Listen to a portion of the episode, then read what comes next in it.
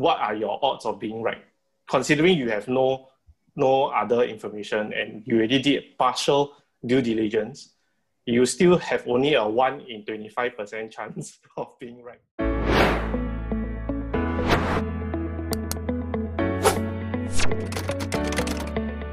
Eh, Lester, I yes. know that last week you shared about gold and its alternative yeah. investment.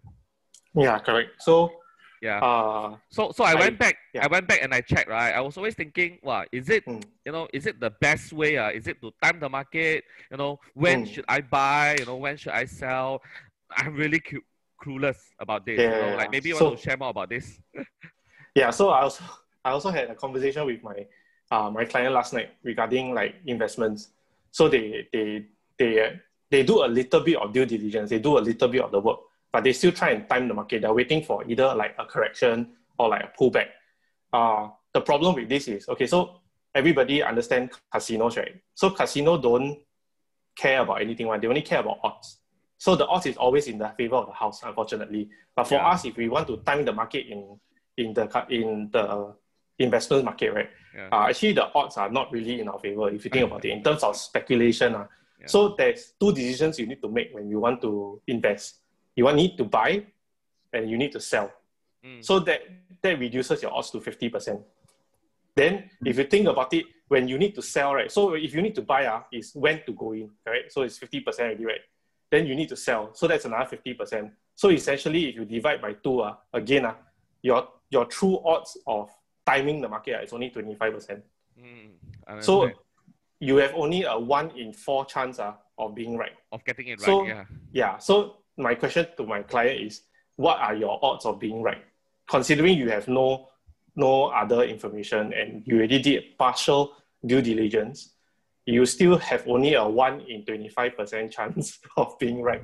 So that is something that I, I try and emphasize to my client that try not to time the market. Try and be a little bit more consistent when you're investing in the market. Uh, do dollar cost averaging if you can't dollar cost average every month then you dollar cost average over the next 10 years. That's fine too. I mean, mm. that's some form of dollar cost averaging to reduce the risk, reduce your volatility.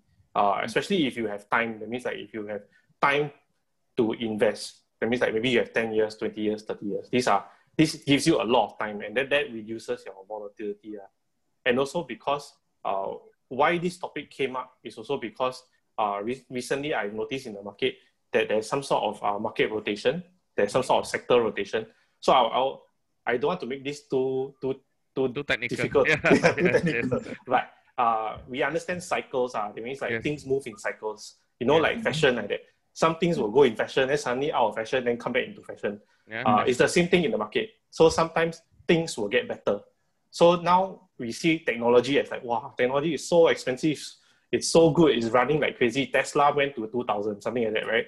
So mm. it looks like the market wants to, based on what I've seen over the last few days, and uh, tonight will be some sort of a confirmation uh, in the US market, whether this that people are taking risk off the table from uh, sectors like the technology, sectors like consumer discretionary, things like that. Then maybe they'll move into uh, things like utilities, they'll move into things like energy. Yeah. I'm not suggesting people to just go and invest in uh, those sectors by doing nothing. Uh uh, the best way to do it, speak to people, go and read up. Uh, there's a lot of very insightful articles online. And then, of course, I'm sure advisors and all of us, uh, you know, we are quite up to date. And then we can follow on with uh, all these uh, setups uh, that, that we see what the market is doing. Yeah. Mm, understand. Yeah. Um. So so so so. So let's say if mm. I'm a consumer, right? Mm. So today, if I've got a sum of money, uh, should mm. I? Should I, so how how would you recommend? You know that I recommend uh that I invest this sum of money. Let's say it is uh mm. ten thousand dollars. Yeah. Yeah. So uh, I will definitely break it down. I won't lump sum go in because there's a few factors that we should take note of. Uh, if you're very interested in Asia, for example, I'll be worried about India because mm-hmm. they look like the new epicenter. Uh, then the next thing is we are less than 100 days away from the US elections because mm. you know how November. how China and US is a bit, uh, you know, they're very tensed up. Uh, Hong Kong is not doing very well. Uh, so I would probably break it up into like maybe three to four chunks over the next half a year to a year, and then uh, invest invest consistently lah, and then build and then build another chunk. Let's say another ten thousand dollars a year later to prepare for the next kind of setup because you don't know. So uh, the easiest way to put this to put it out is let's assume the market continue going up for the next one year and you have invested all the way up. Then the next year when it comes again, you really prepare the 10,000 and the market crashes. You can buy in again. You're ready for the next uh, next build, next investment build. Then yeah, that's why it's important to have yeah, long-term approach. Uh, yeah. Yeah. All right. Uh, okay. I think uh, uh yeah, Alastair, any, any last thing to add, you know, for some of our listener who really wants to invest? Yeah. Uh, speak to us. Uh. or, or, or by the least, read up a little bit more. La. That, that's what I will do. La. Uh, like, find someone instead of like, I think the hard part for anyone who want to start investing is they have to read up a lot. There's a lot on the, there's a lot on the internet and there's a lot out there trying to get your attention. Uh, and you may not want, know what to do. So uh, my, my belief is uh, advisors give you a shortcut, kind of a shortcut. They already study, they already went through the certifications, then they they know what platform can help you get there. Uh, mm. That gives you some kind of a shortcut. La. That, that would be the easiest way for a start at least until you finish your studies and then do your own uh, stock investment or you know commodities investment and things like that. Yeah.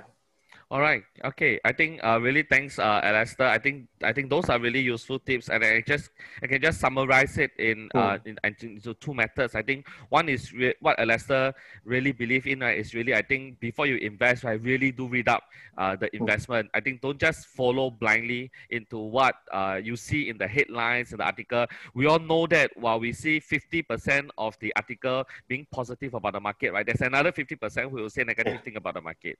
Yeah. yeah. And and I think Alastair has shared a very, very useful strategy for all our listeners today, which is uh, the dollar cost averaging. Just like the ten thousand dollars example that you have given, right? You have probably break it up into different chunks and invest it more consistently rather than just putting everything in in you know into the market right now and and being exposed to that risk. I think those are really useful tips for our listener.